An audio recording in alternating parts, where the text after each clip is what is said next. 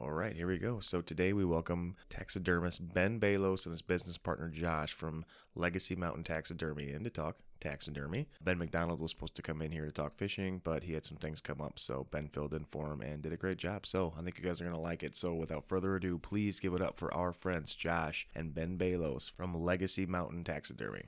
Sort of. He's learning the nuts and bolts of the industry, but Josh has a, a different skill set from the business aspect of it. Gotcha. So he's the guy that's behind me that makes me a success with what I do. I'm the taxidermist. I've been doing this for 17 years now as a hobby. I've done it full time for other taxidermists in the past, and um so now we're we're putting our skill sets together to create a successful team with what we're doing with Legacy Mountain Taxidermy. Legacy, I like that name too, man. Yes. But we were checking out your website and some of the work you guys have done, or you've done, are, it, dude, it's really, really good. Thank you. And I you do a lot of stuff. We noticed that you know, like uh, there's other taxidermists in the area. One of them right down the road from you, that you do a lot of stuff that they don't do. Yeah. as far as like fish, birds. Fish, birds, migratory birds. Um, a lot of taxidermists don't want to deal with all the variety of stuff, but I like the challenge of it. And um, this creates a more well rounded understanding of taxidermy. Why? Um, Why do you think they don't like to mess with it? Just Well, it can be complicated. Uh, if you if you learn a specific skill set and you're good at it, uh, I don't know. There's a several reasons why taxidermists only do deer heads or only do a specific item. Um, but uh, I think a big one is they just get too busy with too much work. Um, another thing is like with migratory birds, it's more complicated. You have to keep extra paperwork. Um, you need to be Mm. federally licensed as well as state licensed. So there's uh, there's I'm sure a multitude of reasons why people don't offer all the services. just out of curiosity, how often do you get uh, audited? I guess would be the right word, or inspected. I think it's probably normal for them to come once a year if they don't have any other reason to. They it's never announced when they'll come the DNR the, to do the checks and whatnot. But uh, yeah, the DNR will come by. They'll check the shop and make sure your paperwork's in order and that everything lines up right. And um, that's just normal procedure for taxidermist. And um, as long as there's no issues and they don't have reasons to come, they pretty much leave you alone and and uh, and uh, work with you and respect you. Right. But Now Right. with uh, with migratory bird, how does that work? Because I had uh, I don't know, there's three of us that went on a goose hunt out in Missouri, but you don't get tags or anything for that. I mean, you you get a license and you take it to the taxidermist. Do you got to fill stuff out? yeah, I believe the before transporting your birds, I think you're supposed to have tags filled out, um, or at least all of your information with those birds. Um, but when you come to the shop, if a customer brings me a bird, I fill out uh, my my state paperwork and and uh, tag number, and I also fill out a federal migratory bird tag. So it's a identification tag that stays with that bird throughout the whole um, taxidermy process. And when it's done, the customer comes and picks it up. Uh, there's uh, this the information is there that you need for the bird. Okay. But I believe before traveling with birds like that, with migratory birds, I believe legally you're supposed to have that document. if they're- documentation if they're with them. Yes. Because I know when we brought them back, we did like you just breast them out, and then your license is good enough. But that's for, I mean, it was a snow goose hunt, so there was Yeah, no limit, yeah. and as long as you had your license with you, you're good to go. But they couldn't. They had to have one wing, but couldn't be whole. I believe. Yeah, so I, I did a hunt out in North Dakota last year, Okay. and uh, the the transportation elements um, and processing you're mentioning, like leaving a wing on, so they're Yeah. generally you know species specific as to how you can transport a bird. Um, you know, sometimes it's, it's acceptable if you're transporting a whole bird that hasn't been processed at all. It has to be frozen based on bag limits and things. So that's considered a uh, um, a processed bird if the whole thing is frozen. Gotcha. Um, so it, yeah, it depends on the state. But then you know all the paperwork that we have and have to maintain for federal records um, will be associated with that that specific license that they had.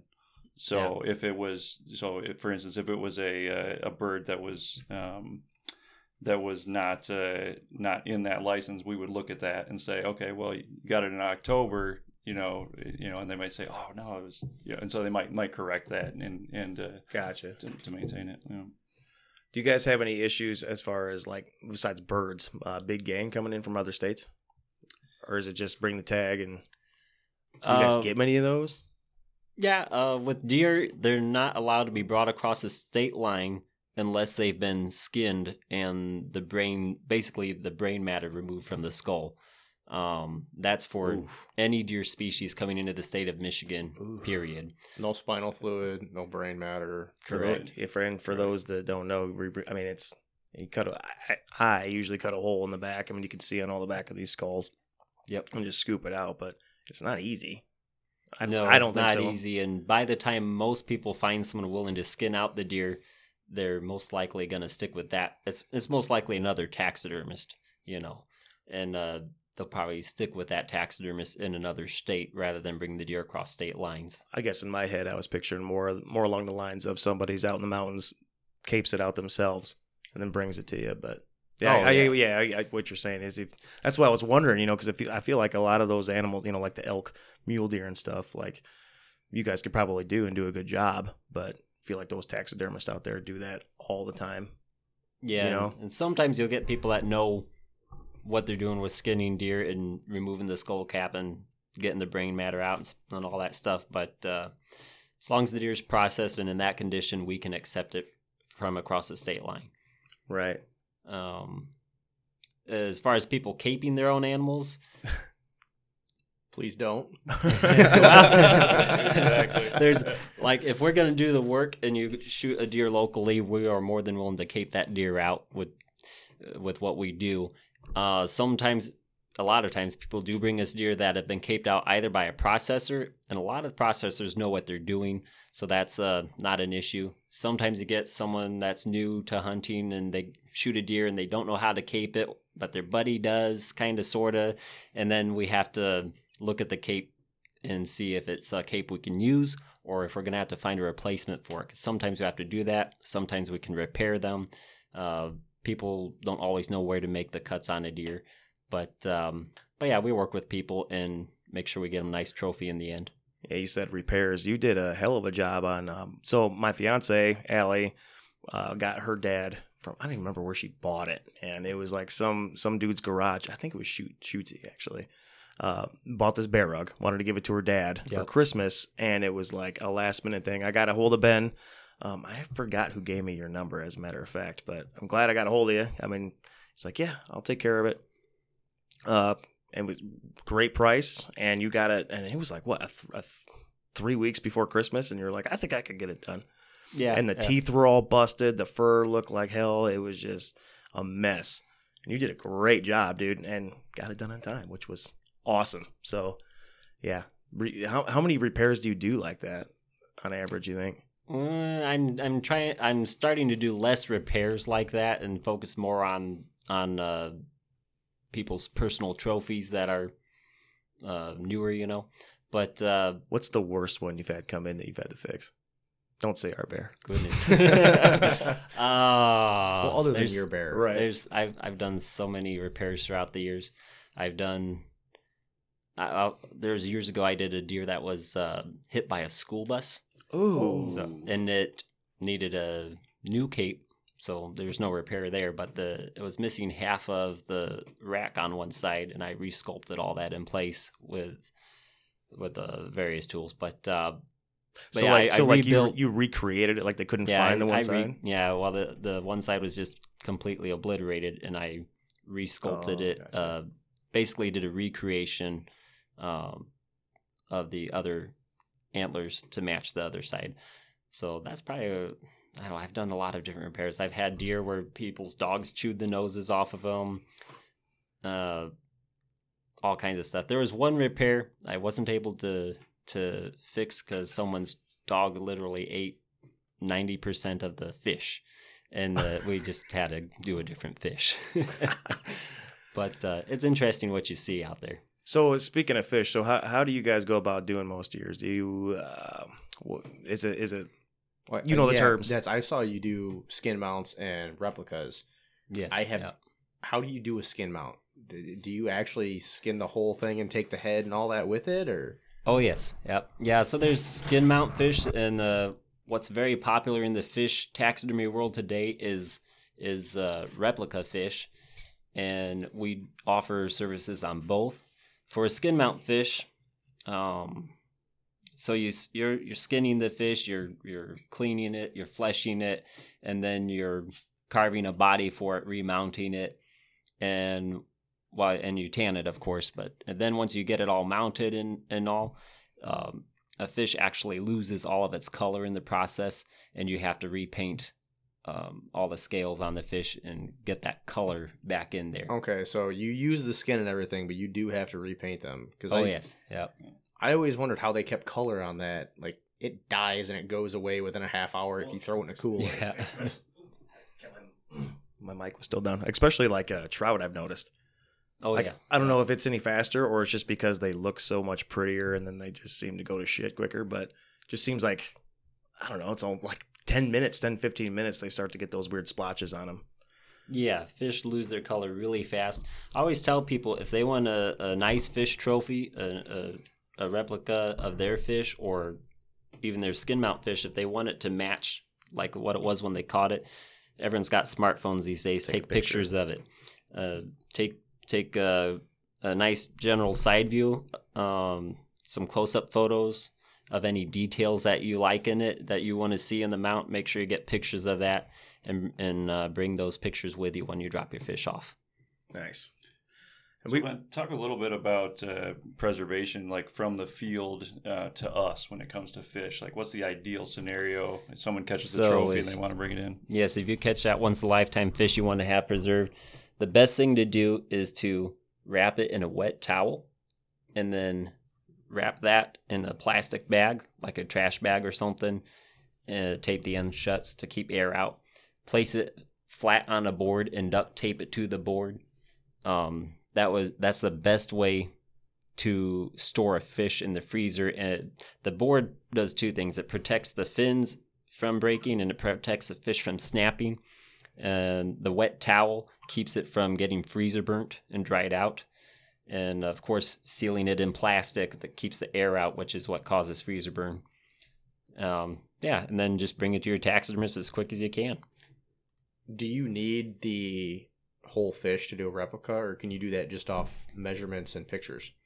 replicas i will just do off of measurements and pictures if people record um, so they get their pictures they record the length of their fish the girth of their fish and the weight of their fish those are three things that can really help a taxidermist with getting an accurate replica if I say if by chance they forgot to get one or more of them things, can you take the other things and just kind of make it work? oh yeah i did one guess. I did one fish for a customer who caught a large bass as a largemouth, and um, he didn't. He caught it. He released it. He got one quick picture of it. He never recorded the weight or measurements. But what we did was we measured, um, based on the photograph he had, we measured the length of his arm next to the length of the fish, and we were able to come up with something that was very close to what he actually caught. Um, and yeah, yeah, it uh, it worked out really well that way. But ideally, you want to have all that information. Right. I just asked because that's definitely what that guy did is definitely something I would do. Yeah. Forget Well- to take all the steps. Well, that's also important. Like, I'd go to Canada, like pre-COVID, I went every year, but now it's kind of hard to get in. And when you're up there back in the bush, and I might not have a tape measure on me, I might not have a phone. I it's it's one of those where Right. you might forget some stuff, and you know if I gotta bring the fish home, that's kind of a pain in the ass to wrap it up and get it in a freezer on a board. But yeah. What's what's your advice for somebody like I mentioned before, you know, that's out west, mountains, shoots a bear, uh, a elk, or or a deer, um, and they're trying to cape it out themselves? Do you got any wise words for those guys?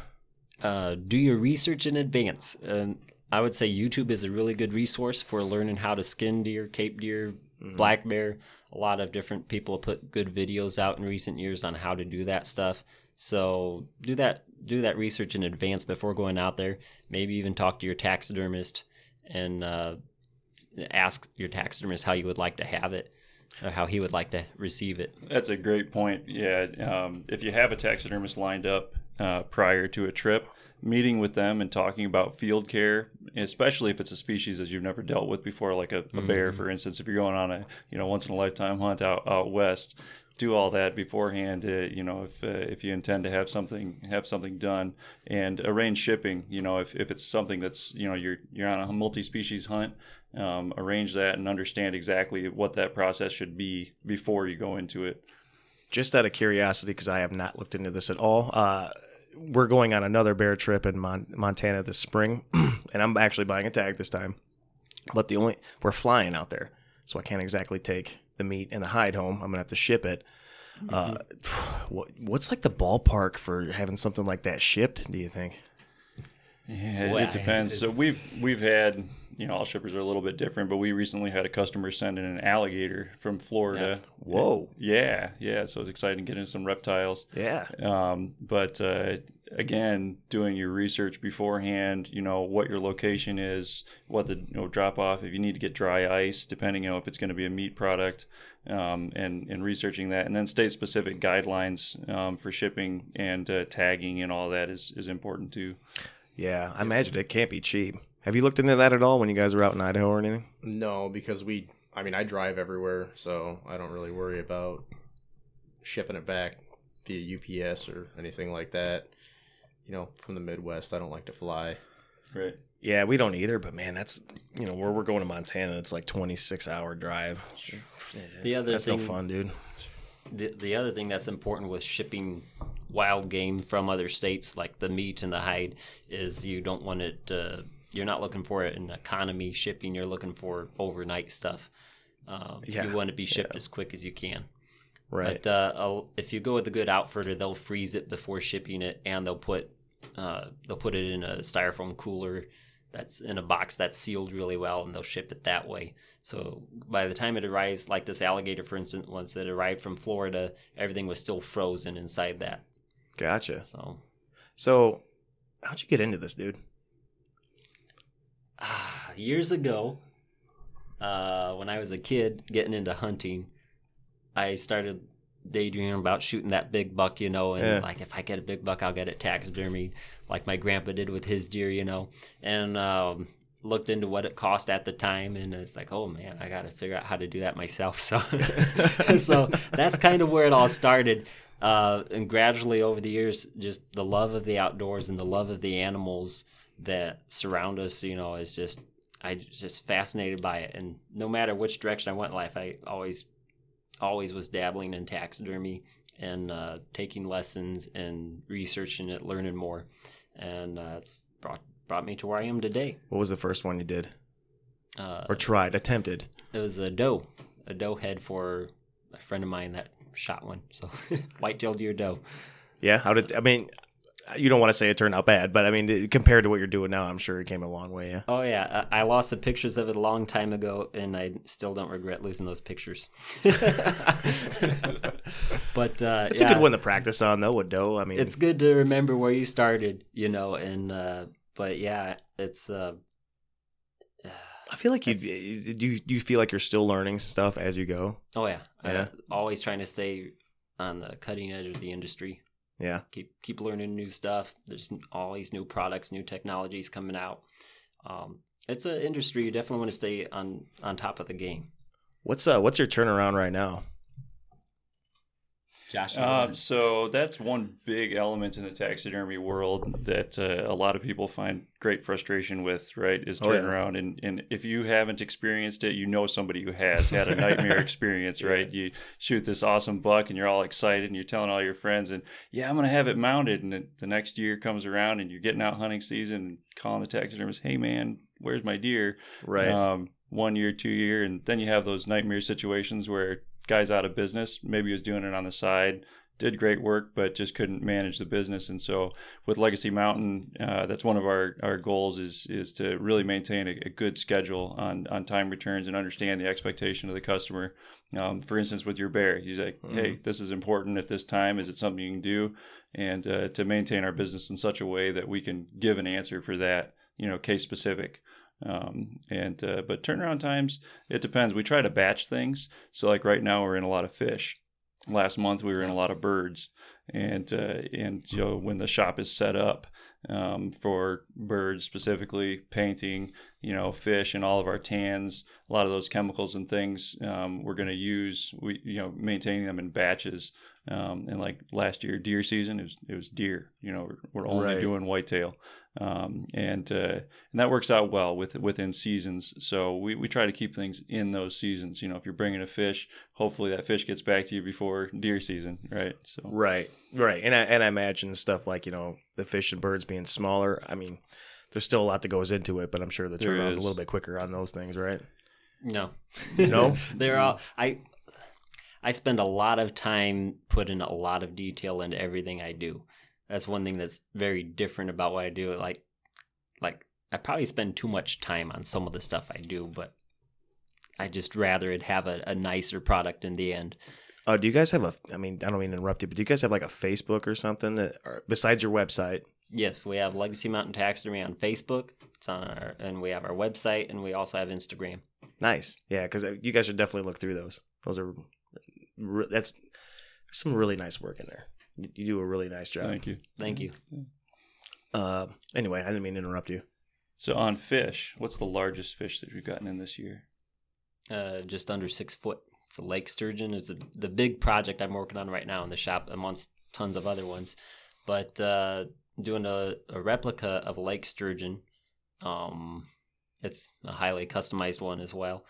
It's going to be uh, viewed from 360 degrees, so it's uh, not just the front side painted; it's the whole fish painted and displayed. It's going to be in a nice display case with a nice habitat, uh, like a river bottom habitat, and um, yeah, that'll we'll get some pictures of that on the website and on our social media in the near future. Yeah, you sent me some of the progress photos. Those Yeah, looks like yeah, that looks pretty cool, man. Where was that out of? Uh, I don't remember which river it was caught in, but uh, I don't think I should disclose where my customers get their oh no, get their absolutely. I, I, trophies know, I was just more or less just curious if it was like Yeah. a local fish. it was if it was a Michigan caught fish. cool. Yeah. That's awesome, man. Those things are so cool. And it was a, a tagged fish, so you knew the exact age and Oh, really? history of it. So that was that was really neat. That's cool, man. It's like you know, like shooting a banded goose, only a lot cooler. Yeah, yeah, that's that's a rare experience. Yeah, Um, so you do a lot of trapping too. Yes, uh, I like. I wouldn't say I do a lot of trapping. Every year I like to trap beavers. Um, as a kid, I used to trap muskrat and mink and a few other critters, you know. But um, uh, I like to trap beaver. I like to eat them, and I it's an easy thing to do in the outdoors with my kids. I always take my kids out with me, to check the trap line, and they love it. Yeah, I've never trapped beaver. I, I want to. I've just had never. Nobody's ever like showed me how to how to set anything up. So what are you using? Just the three three thirties? Uh, I believe so. I believe that's what I Yeah, have. Yeah, The- the- yeah. Yeah. I've set a couple two twenties, and that scared the crap right out of me. So Yeah, you want to set the big ones for beavers, and um, they're not hard to trap once you figure out where they are. The, Mhm. Half the battle is just locating them. But um, and I'm no expert on it, but uh, it's just I don't think they're hard to trap. But um, And the beaver is delicious. I remember I Oh, texted you in the middle of trapping season because you were posting all those beaver pictures. I'm like, hey, I don't know what you're doing with the carcass, but uh, not everyone eats them, but I like to eat them. It's good meat. oh, it really is. It tastes. It's like comparable to, to beef. yeah, Yeah. yeah. It's a nice I would say, meat. in on those those 330 Conibears, I would say you could probably break your hand in those traps. A 330, I yeah. I've caught my hand in it twice. once once wearing a rubber glove and once with nothing. And it's and it's when it's frigid temperatures and everything. So it's, Oh, it hurts just- ten times as bad. Yeah, Yeah. I've I've gotten my hand caught one time into a, a 110. Yeah. And that was enough for me, man. And that's not even that bad. Whenever I'm I just a big set- sissy. whenever I set my traps, I always have someone else with me that can just for Get it safe, off, just for open it safety's sake, because you can't get that off yourself. yeah, it's a team sport. yeah. Snaps down, just like, oh well, I'm not gonna take the glove off. We're just gonna go to the hospital and hope there's no blood in there. No, no, you No, just you gotta get that trap off. you just grimace, get the trap off, look at your hand, and squeeze your fingers. It's like, yeah, we're good. Keep going. So uh, you, you uh, eating beaver, Hey. but have you ever tried muskrat? I have not. Before we leave the beaver subject, I've had like I've had beaver roast. yeah. Yep. Do you eat the tail? No, I've never. I know mountain men back in the 1800s did it, but they were trying to survive, and I'm not Get the fat. necessarily. It was the fat that they were desperate. after, Yes, they were after Because that's the fat. really all that's under there is just Well, like a that's- gristly yeah. fat. That's why I was curious. Gelatinous. I- I don't know anybody that eats the beaver tail, or if And- there's and- anything you can I- do. With and plus, when you when I'd we catch them around desperate. here, the season that you want to catch beavers in, right, is because I mean it opens in what?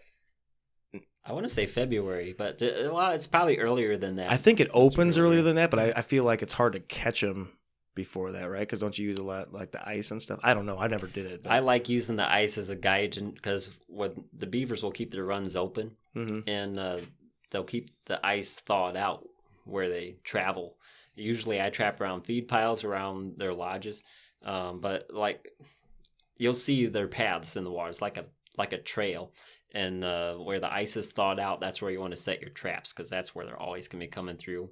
Um, I, there's a lot of good YouTubes out there, some guys out in Montana and whatnot that show how to trap beavers.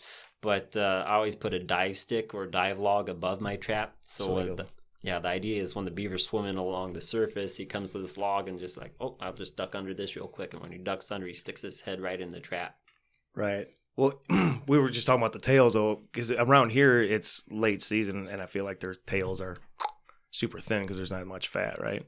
Like their their tails are usually a lot thicker in the fall, Yeah, they put on weight. right? So I feel like if you were to open up a tail around here in February, it wouldn't there wouldn't be a whole lot there anyway, right? Uh, I, I don't know. I've caught some big beavers in February. Like the biggest ones I've caught were in February.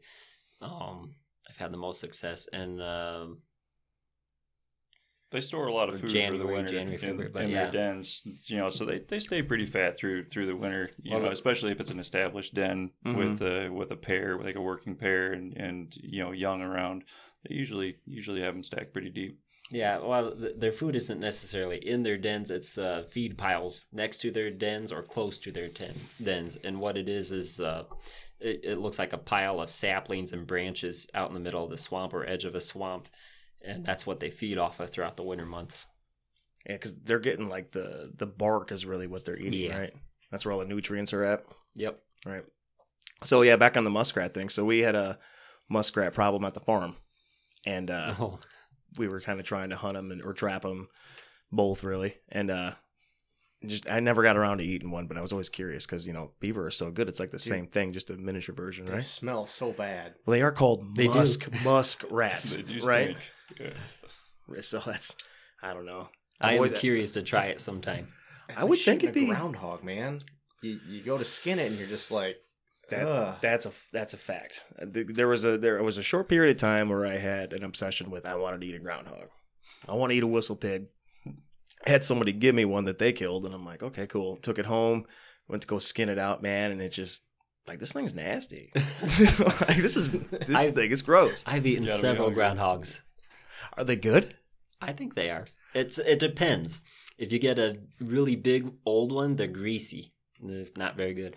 But uh, if they're smaller, a little bit younger, Well, how I would you think they cook it? taste 'Cause better. if, if they're greasy, I feel like that'd be Well, good to like throw in the smoker. I just cook everything in a crock pot. Just Gotcha. We're Now- working now I'm curious. Yeah. potatoes, carrots, onions, throw it all in there with some beef broth. So is there? I mean, do you got to cut out the glands and stuff, or do you? I don't even know where they'd be. I guess in the back legs. uh, so like whenever you cook wild game, like for beaver, for instance, I always cut the fat off and remove the glands. And uh, Well, the castor glands for on a beaver. I mean, yeah, yeah, yeah. Did you sell those or I've not, but there's more value in those than Yeah. there's uh, pelts these days. how about the pelts? Do you sell them or you keep them for yourself? Nah, I just keep them. They're Yeah. they're not worth much to sell anymore. Unfortunately, I think they're only worth five or eight bucks a pelt. Last Isn't I that checked. sad? Isn't that sad? And beavers like some good stuff, man. Yeah, Waterproof. They make warm. a lot of hats out of that, don't Stetson. Stetson still uses Yeah. beaver. Uh, Yeah. Beaver. What do they call it when they shave it? Felt. Felt. Yep. Yep. I know where you're. at. Get your mind out of the gutter. Um. I didn't say anything. I know. Um, so it, crockpot. So it, like, what's what's it? Is it comparable to like beaver, or is it more like a whitish meat? No, it's more like chicken. Like a, like almost like like a like a porky chickeny. Groundhog. It's Yeah. more, it's more like squirrel. Yeah. like a big Hmm. giant squirrel. See, That's the way I, would knew it. describe it. I knew it. That's that. That's what got me on that because I, I was uh, witnessing on multiple occasions groundhogs eating like climbing mulberry trees and eating Yeah. the mulberries, and I'm like, They eat good stuff. That's what I'm saying. I'm like, Yes, if, if, if I that seen them in really, mulberry trees before too. I thought it was the weirdest thing. That Right. threw me the first time I saw that. I was out bow hunting and one climbed a tree next to me and it's sitting there just eating. And it's like, there's a person in that tree. There's a groundhog in that tree.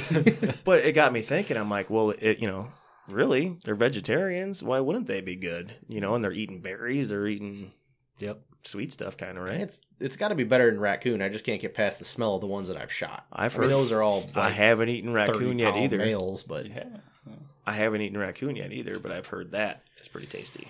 How Hey, about can- you, No, not not No tried coon? that yet. Josh? I've, I've eaten raccoon, but I'm very particular as to where they were harvested because they call Yeah. them trash pandas for a reason, you know. And so it's like I'm not going to eat a raccoon that's around anywhere around us. I mean, I kill tons of them on my farm, but Oh, they yeah. they're discarded or chicken food, you know, because uh, what goes in is uh, you know you you are what you eat. Oh, exactly. and it's and it's crazy because I mean the raccoons you see like up north by like Baldwin, for instance, compared to down here, they're just scrawny, skinny, Yep. mangy look. You know, and then down here they're just fat, lazy, Garfield looking things, man.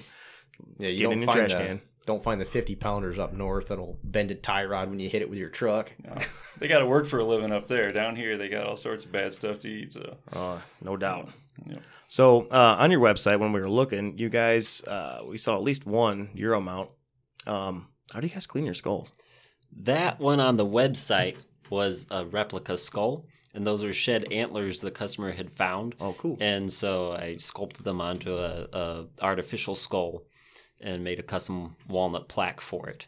Um, but as far as skulls go, a lot of taxidermists boil them, and I don't really want to go that route. We're looking to what we would do with Europeans is contract out to someone that's got beetles, because the beetles is is the best Yep. museum type quality. You know, as you, And you to get- have your own, it's kind of a pain in the butt, right? Because you got to make sure you keep them fed well, in the off season with, with other stuff, you know, or they die. And Yeah, and, and a big concern with the taxidermy work that we're doing is we don't want any bugs.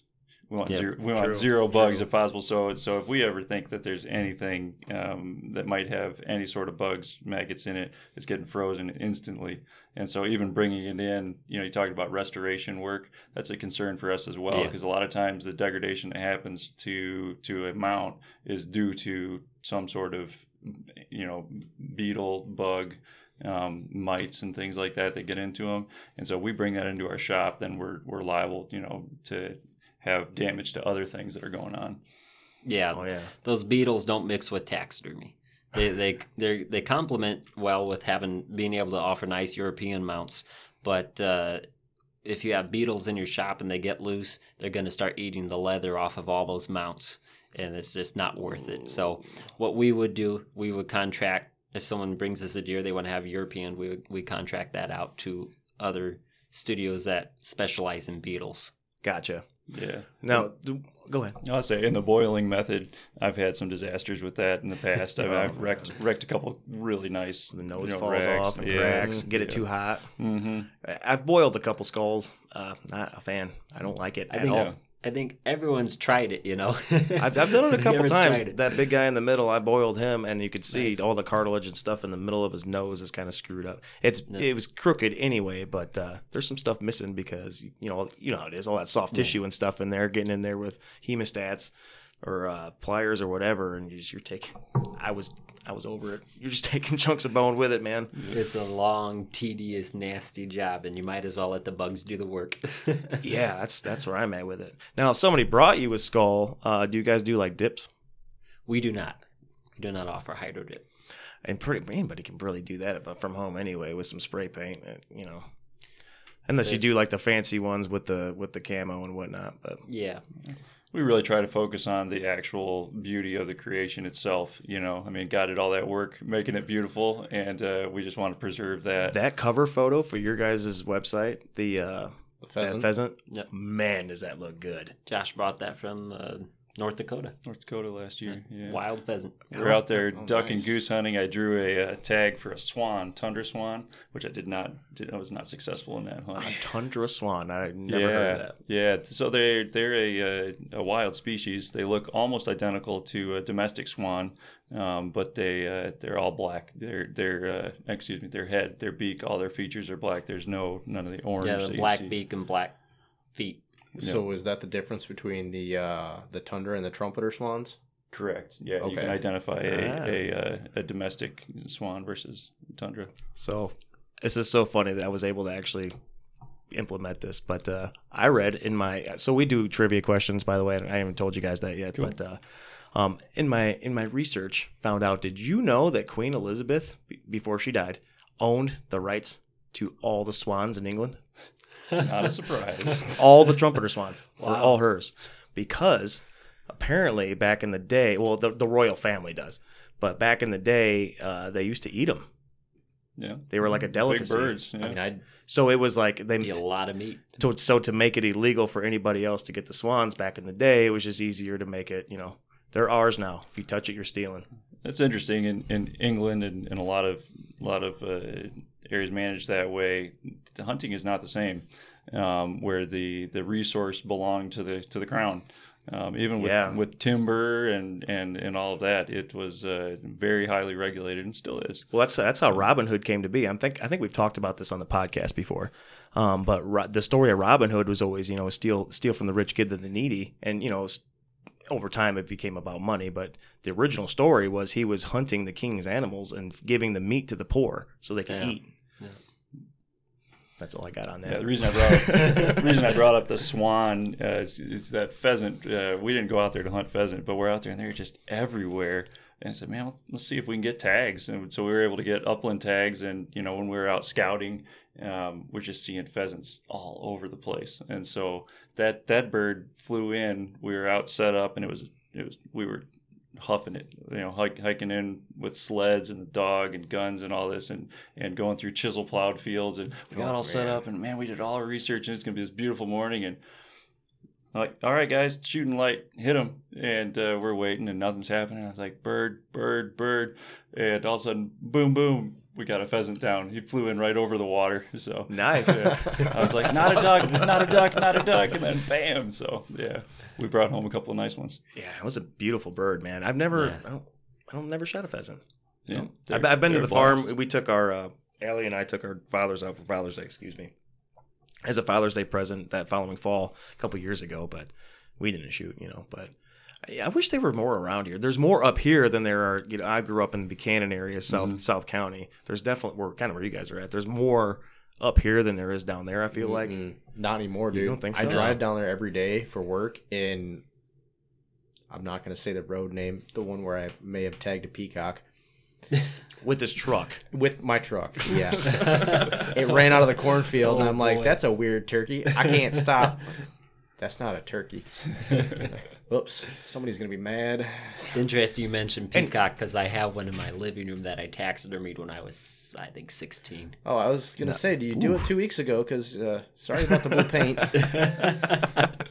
Anyway, you think there's you think there's more pheasant down there than I? it was two weeks ago. I saw like six of them standing on the side of the road, hens and roosters. Is it was it by a road that starts with a B? Uh huh. Yeah, because there's public land right there. And they the other one go. with it. Oh, okay. Oh no, not not that one. No, this Oh. was. other B. Yeah, mm-hmm. Gotcha. I haven't seen what I know to be a wild pheasant since I was a kid around here. There are several farms that do raise them. You know, Mm-hmm. they're like, oh, we got chickens, we might as well raise some pheasants too. And so I Okay. think the majority of the birds that you see, I don't, I don't know, there's much of a breeding population out in this My area. And opinion, see, we used to have pheasants. When I was deer hunting as a kid, I would see pheasants fly in our field. We had them nest in our field and lay eggs in our field. And, uh, but it was a neighbor had released them and tried introducing them into the area. But I think there's too many predators, too many coyotes, Yeah. raccoons, and quite frankly, domestic house cats for the pheasants to really Well, take dude, off and thrive yeah. in this area. you know, I I like possums for eating ticks, but the more I look into it, like they tear up like ground dwelling birds, the, Oh, the yeah. nests, Skunks, the skunks chicks, the skunks. youngs. pheasant. Yeah. Well, and actually, wasn't it? I've heard rumors. I don't know how true it is about uh, the skunks were getting on the on the pheasant eggs about the same time they were getting you know the, the population was decreasing because what's what was that poison they were putting out that was killing everything in like the seventies, eighties? Strychnine, uh, No, No. DDT, yeah, that sounds I more familiar. I So, something like that. They, they were putting on something for insecticide. yeah, they were putting on something for bugs that yeah, yeah. that that's they, they were eating the bugs, they were dying, blah blah blah. There's loss of habitat, and the skunks were decimating the, the nests. So something about they put they released a bunch of fox to take care of the skunk. I don't know how true that is. I thought those were kind of copacetic animals. I didn't think they must. I know they smell like each other. That's about all I know. That's, I don't know.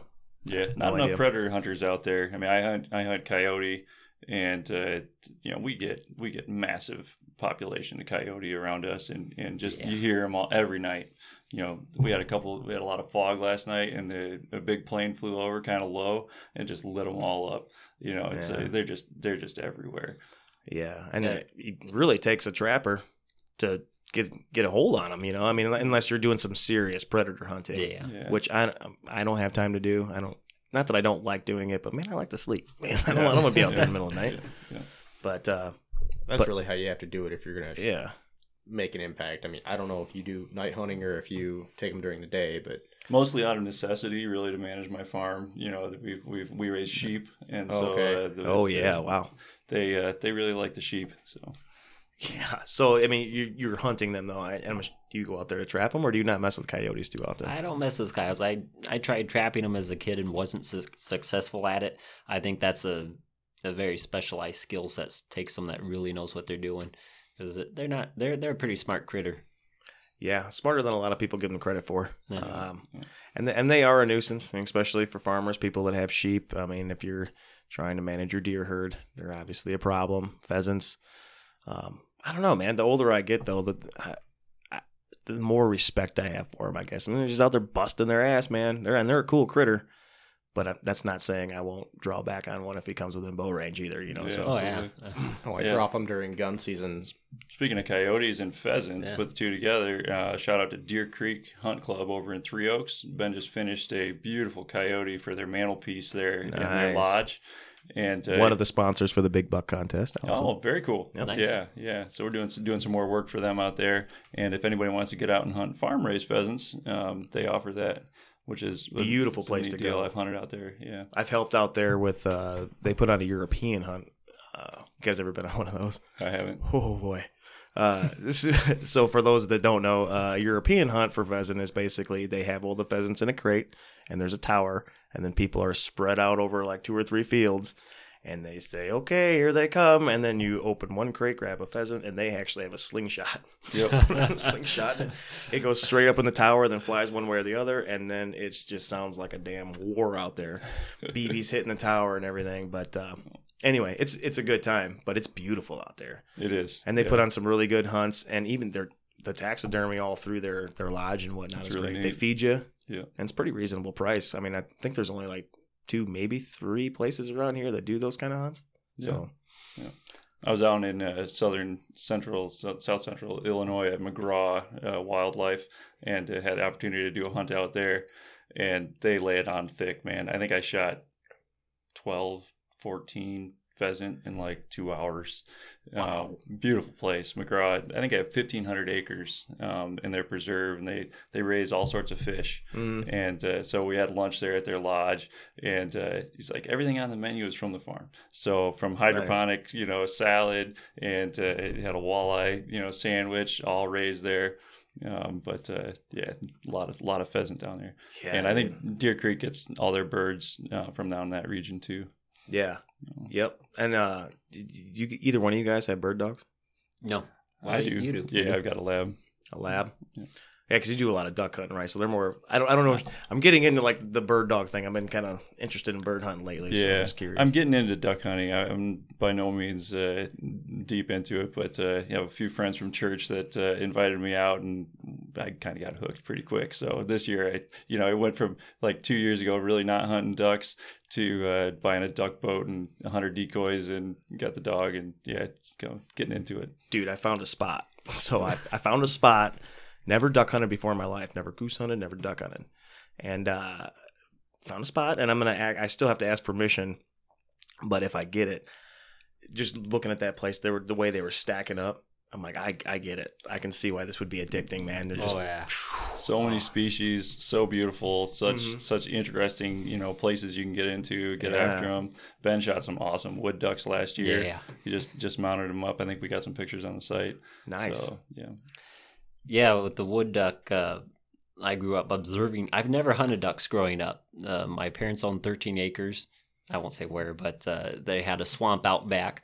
And uh, while I was deer hunting, I would always watch the wood ducks out there on the swamp. And uh, so I wanted some for the showroom, and I thought, "Ah, I'm going to get into duck hunting, you know. And it's Yeah. like, but uh, getting into duck hunting, I I found it was a lot more fun than I ever thought it would be. It is cool. It's it's a lot more action than your average deer hunting. where Right. You might sit in the woods for hours or all day long and might not see anything, you know, but if you're duck hunting, you're going to see stuff. Yeah, especially if you're in a good spot, like you know, like the one I had just found, or you know, because people that goose hunt, I know a couple guys, you know, that went up to like uh, the Todd Farm, you know, and I feel like up there it's either really good or you can sit all day or all morning and not get anything. Well, and that depends when you go to. The Todd Farm is so shot out that early season, you're probably going to go up there and take a limit.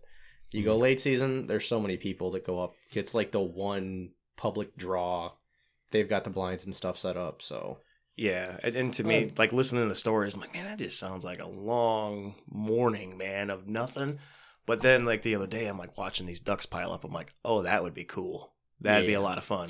The biggest reason I wanted to get into duck hunting is I wanted to see what my customers are doing, you know, what makes them tick and gets them excited out there. gotcha. And it's it's good to observe animals in the settings where people are actually harvesting them, you know. Yeah, And uh, so the hunting aspect of the taxidermy business, we're out there in the field, we're observing and uh, we're observing the wildlife and the the terrain and everything that's about the animal that we're trying to preserve and recreate. It's um, I don't. I think it's a, an important element to taxidermy.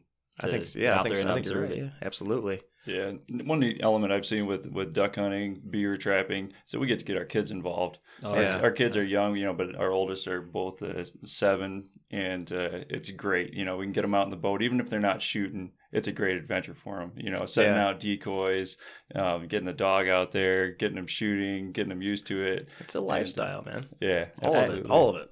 I was able to take Josh and his son out in the boat and and watch Josh's son catch his first fish. Yeah, So that's it's awesome. Yeah. That's I, cool. I man. love getting kids out in the boat and get them on their first fish. You know, it's a Yeah. it's a fun thing. It's it's like a lot of. I think there's something that's important is to to remind hunters to get the next generation out there, get them involved. You know, because Mhm.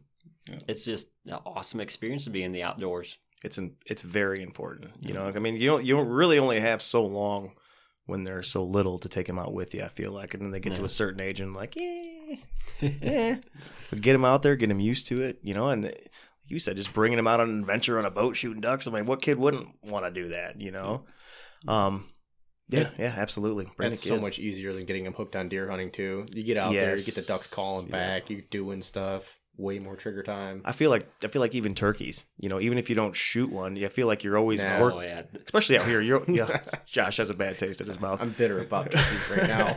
but, I'm uh, uh, yeah. Uh, I've not bagged my turkey yet, but uh, ah, it's a, that's another awesome hunt. just working birds is so much. It, it's frustrating, and it'll piss you right off. But it's fun, man. Oh, it's a lot of fun until they got four toms come into 70 yards and they're just like, That's close enough. yeah, we're just going to stay here. There's hens over there. I don't know what the heck that is. So you and a couple others uh, that are kind of new into newer into turkey hunting. I noticed that uh, the big surprise for them is uh, so we're gonna sit out here all day. You know, because deer hunters are used to the two hours in the morning, two hours at night. I mean, you weren't so bad, but my brother and Corey, especially, they're like, just tag, you know, in a group chat, you're like, so all day, huh? We're gonna give it 15 minutes, and we're gonna go back and get some lunch. That's it's a turkey hunting is a really neat deal because you can Oh, you can awesome. get into it without a spending a ton on gear, which you know that's a big barrier for some people. And uh, I've even seen it like in my family. You know, my wife hasn't deer hunted yet. She's gone out with me sometimes, kind of getting used to it. She's shooting. She's you know learning scouting. She's excellent tracker. You know, we've we've killed some bucks over the years, and it's like, hey, I'm gonna need some help on this. And Mhm. uh, so she's she's lit up about it. But last year was her first year really getting hard after turkeys, and uh, so we I set her up on. You know, just I, I figured it would be a be a you know a slam dunk, and, and it was. She she got in some awesome times. She's she's been practicing with a box call and successfully called in a bunch of bunch of birds That's good. um, you know, managing the gun and the call and the and the blind and all that's kind of a new deal for her. And Yeah. mosquitoes because I had her out for for spring turkey this year. she comes back and she's got you know mosquito bites all around her eyes and that. And I'm Oh. like, like, oh, I didn't give you a bug net. I'm so sorry. Mm. But but she's she's excited about fall season this year and. yeah, that opens tomorrow, actually. Yeah, yeah. I, I know. She's reminded yeah. The, the thing I love about turkey hunting is it reminds me of elk hunting. When I was 16, 16? Yeah, I was 16. Someone invited me out to the Rocky Mountains on a Rocky Mountain elk hunt. Man. And it's neat to hear them bugle. You're calling them, you know. And when I got into turkey hunting, it really reminded me of that experience, like a springtime turkey hunt, because they're all gobbling. You're calling the them in. Yeah, you're yeah. interacting with them. It's it's exciting. So really that's exciting. that's why I've always wanted to bow hunt elk during the rut so bad. Yeah. it's just just to get that experience, and I've always said it's it. You know, awesome. I've never I've never hunted elk, but I've always kind of looked at turkey hunting like it's like the small game version of like what you just said, like Yeah, hunting elk. yeah. You know, um, a lot of fun, a lot of fun. Good thing to gotta- bring the kids with. Bow hunt some turkeys. There's a challenge. You Yeah, yeah. Dude, I that's- tried doing that my first year. Yeah. Uh, I had so I uh, I missed one, and then the next day called in another time, and quickly realized my dumb ass put my decoys too too further than I should have, not too far, but Sure. farther than I should have. Sure. So it was like a thirty yard poke and. Uh, Mhm. 25 yards, something like that. Missed all three times. Had to get down out of the tree to get my arrows back and scare the bird away. Mm, well, that's better than my my first shot at a at a big time. I've been on the hunt, watching him like every day on cameras and seeing him, and uh, had my had my first crack at him and buried the arrow into a tree. And uh, Thunk. he he very happily just wandered off and you know was was gone. But So were you trying to do the fancy uh, guillotine shot, or were you going for the center body mass? Center of mass. I was using my deer bow. I didn't know what I was doing. I just there was so many turkeys around my place. I'm like, oh, that'd be easy. I'll just go out and shoot one. And, and uh, it wasn't until the next year that I was successful. Successful by two. So we had there was leftover tags. So Mhm. that year you could actually get two tags. So I was like really optimistic and was able to fill both of them within like less than 30 seconds. It was it was Oh, shoot and then a draw and then shoot again Nice. and uh, they weren't like trophy birds, but man, I was proud of them. I mean, that was that was a that was success to me. So Yeah, I found Yeah. out you can buy multiple tags in the fall by accident. yeah, I've told yeah. the story before, but yeah, it was scared the crap right out of me there. I tell you that. Uh, and you could shoot a hen in the fall, which is cool. Yep, yep. Because around here, there's, think there's too many. It's it's you know It's- there's there's a lot of birds, but it's population's high. There's a lot of hard to birds get them right to now. work, man. It's hard to get the times to come in and commit. You know, Well, that's the only thing I've ever had success with is fall out there deer hunting. right? And they just happen to walk by. yep. Hmm. Well, I heard them gobbling the other day, Yeah, which is kind of weird. That is weird. yeah. Yeah, definitely weird. Somebody else was on Snapchat saying they heard him gobble too. But uh, anyway, so we are closing in an hour, so we should probably get the stump type key questions out of the way. This is our trivia. So All right. every week, I try to every week try to come up with about five questions to ask Mr. Tythgear. We can we're all playing, but uh, Good. just trying to stump him because you know he always knows everything. Well, I don't know much about taxidermy at all, so Uh, neither did I. I didn't do a lot of reading, and it was frustrating because I was like trying, you know, trying to come up with questions. You're always trying to like, okay, like is this how fuck how how credible is this? You know, so then you're you're like, it's just a pain in the butt. So, got some questions. Question one. These are all multiple choice. I think there's one true or false, and I think, yeah, I only did four questions today. oh, Yeah. he throws a true or false in as kind of a gimme. Sometimes. All right, here we go. The origin of the word taxidermy, taxes, meaning arrangement, and derma, skin, is A. Spanish, B. Latin, C. Greek, D. Baltic. The origin of the word taxidermy. Greek. Latin. Greek, Latin. Latin. You going with Latin? Oh yeah. It is Greek. Is it? Yep. Oh, no? Yeah. Th- Yeah, that yeah. I know that because that said that on like five different websites I had to look at. Google said it's true. okay. All right. Question two. Perhaps the oldest surviving piece of taxidermy is found in a church in Italy where a stuffed blank that dates from the 1530s is hanging from a ceiling. What is that animal? Is it A, a tiger, B, a lion, C, a crocodile, D, a stag? Hanging from the ceiling of a church in Italy. Interesting. Church in Italy. You know, I I came across this article. I want to say it's a lion. So you're going with B? Josh? Lion. Another lion? I'll be different. I'll just go with tiger. Tiger? You're No all clue. wrong. It's a damn crocodile. How Ceiling bizarre. of a church. It- it- hanging, yeah, hanging from the ceiling of a church somewhere in Italy is interesting. is a crocodile from the 15. Oops, sorry, that was pretty loud. A a crocodile from the 1530s.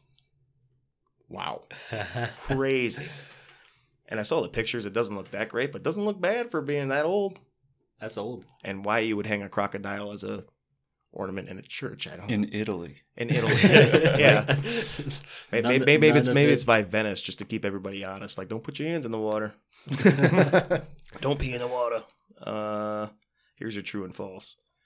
Human taxidermy, meaning stuffing people, is We, we don't. Yeah, we uh, do. we, don't stuff people. No, no pets, no people. yeah, we don't we don't do that. Uh, human taxidermy is legal around the world. True or false? True. True. I I True. You can get a license in in the United States as a mortician. Well, really. I was. I feel like it depends on it'd be- where. I don't think it would be classified as I don't think mortician taxidermy in is Michigan. taxidermy. Would but it- they- Well, now I got to click on the is- article article because I put false because that that was the information I found. But we're gonna click on this because this is article is there's, from there's actually a, a guy that's taxidermied, preserved. El Negro. I don't remember. That was the, most famous the one I found. The guy was named El Negro. He was a, a African man that Oh. somebody had stuffed in like the early or, or late 1800s or something like that. Anyway, they, they they had him in like some museum for a long time, and they finally put him. They shipped him back to Botswana or wherever and buried him. Mm. No, there is a wealthy individual who donated his his uh, fortune to a college, I believe in Europe. I, I, I need to find the article, but he had his body preserved and wanted it, with the he he donated his wealth with the condition that his body was preserved and put on display during board meetings. No, no ego Look- involved. look that Right. one. Google that one. I'm gonna have to. That Google is that one. that's It is- crazy, dude. It's freaky. so this this article I was looking at and I, I pulled this from was uh, backfire.com and it says it I is feel like there's specific laws that say you well, can't. it says it is not legal to taxidermy taxidermy a human being anywhere in the world. Since there are many laws and regulations surrounding the handling of human remains and organs, it would be illegal for a taxidermist to even attempt the skinning and stuffing of a human being. So we'll stick with the no pets, no people. but th- that- that's crazy. I wonder though. how You they can get a license for that. That's Well, Well, he was- what I was talking about is embalming.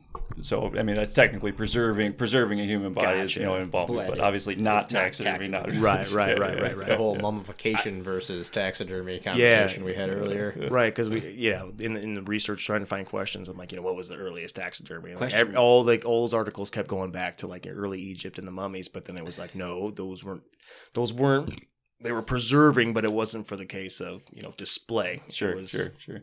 Uh, so interesting point that you would bring up taxidermy and uh, and mummification or, or bodies. I've had multiple. So our building was historically, you know, it was started as a bar, Mhm. um, bar restaurant, and it's been in several things over the years.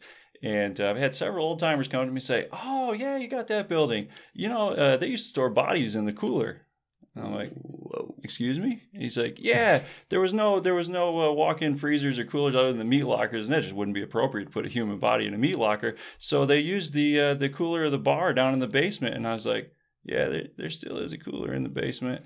And, uh, and, and it was one guy and i'm like ah yeah it's probably some old story. And i had like three other old dudes who are like oh yeah you know they used to put guys in the body you know bodies in the, in the cooler down there and i'm like That, that's interesting. That's that's real nice. Whoa. Uh, I said, we don't do that anymore. Whoa. And come to find out, it was a pretty common practice that uh, you know there was there wasn't wasn't coolers and stuff, but the bar Yeah, would have a cooler. I guess if your city morgue doesn't have it, you know, you know, the yeah. bar has to. Nobody wants warm beer. We're not in Germany. So so Ben just showed me this article. It's Jeremy Bentham or Bentham died in 1832, but he's still sitting in the university hallway. That is creepy. dude. Oh yeah, look that one up. Look that one up. That's It's uh, creepy, man. you learn all kinds of weird stuff being involved in taxidermy. Oh, I bet. I bet. All right, last question. The oldest existing stuffed bird belongs to Frances Stewart, the Duchess of Richmond. She had requested that the bird be preserved after its death in 1702. What was the kind of bird that she had stuffed? A. A African gay African gray parrot. B. A trumpeter swan. C. A blue-footed booby. D. A raven. You want me to read that again? Hmm. Yeah, read it again. So she had a bird stuffed after its death in 1702. What kind of bird was it? African African gray parrot, a trumpeter swan, a blue-footed booby, or a raven? I'm gonna go with an African gray parrot. Gray parrot. I'm gonna go with trumpeter swan. Two out of three. It was the gray Ah. parrot, man.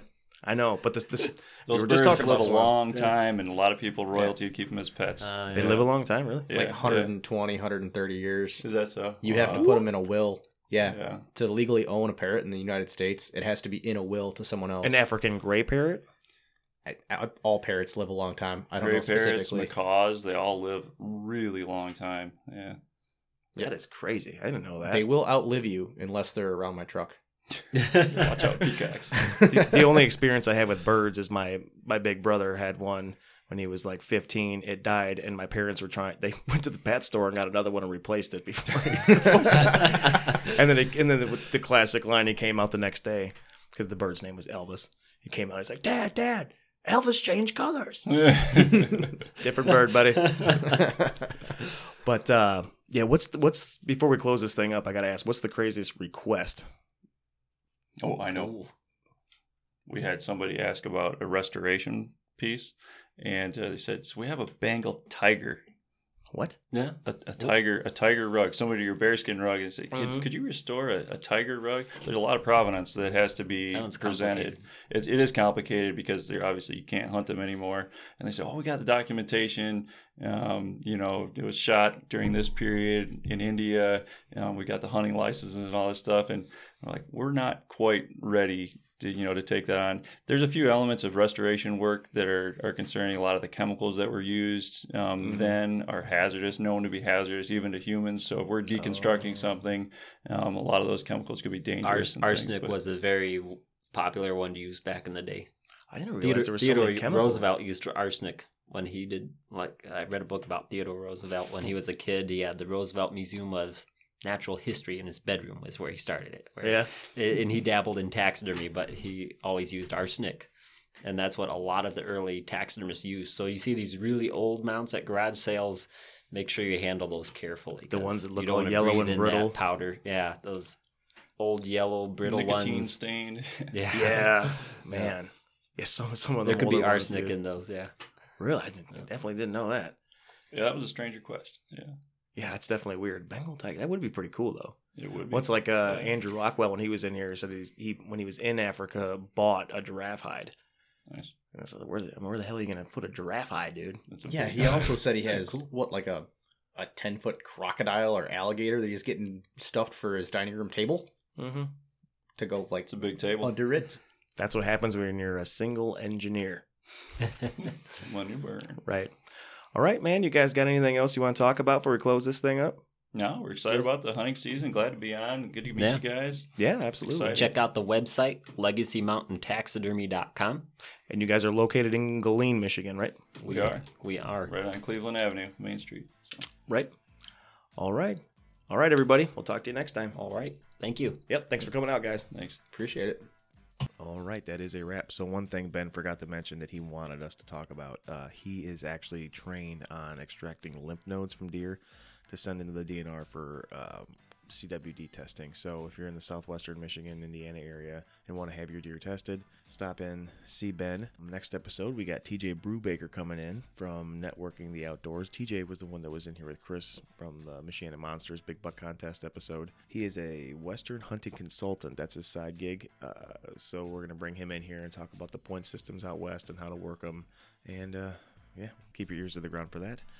As always, all music and artwork is done by the Shane Yoder from PutThemInASong.com and the Root Note podcast. All editing is done by me, Brent Ruff. And this episode is brought to you by Ruff Custom Carpentry. Look me up on Facebook, send me a message, and let's build you a deer blind. Let's go. All right, everybody. We'll talk to you next time.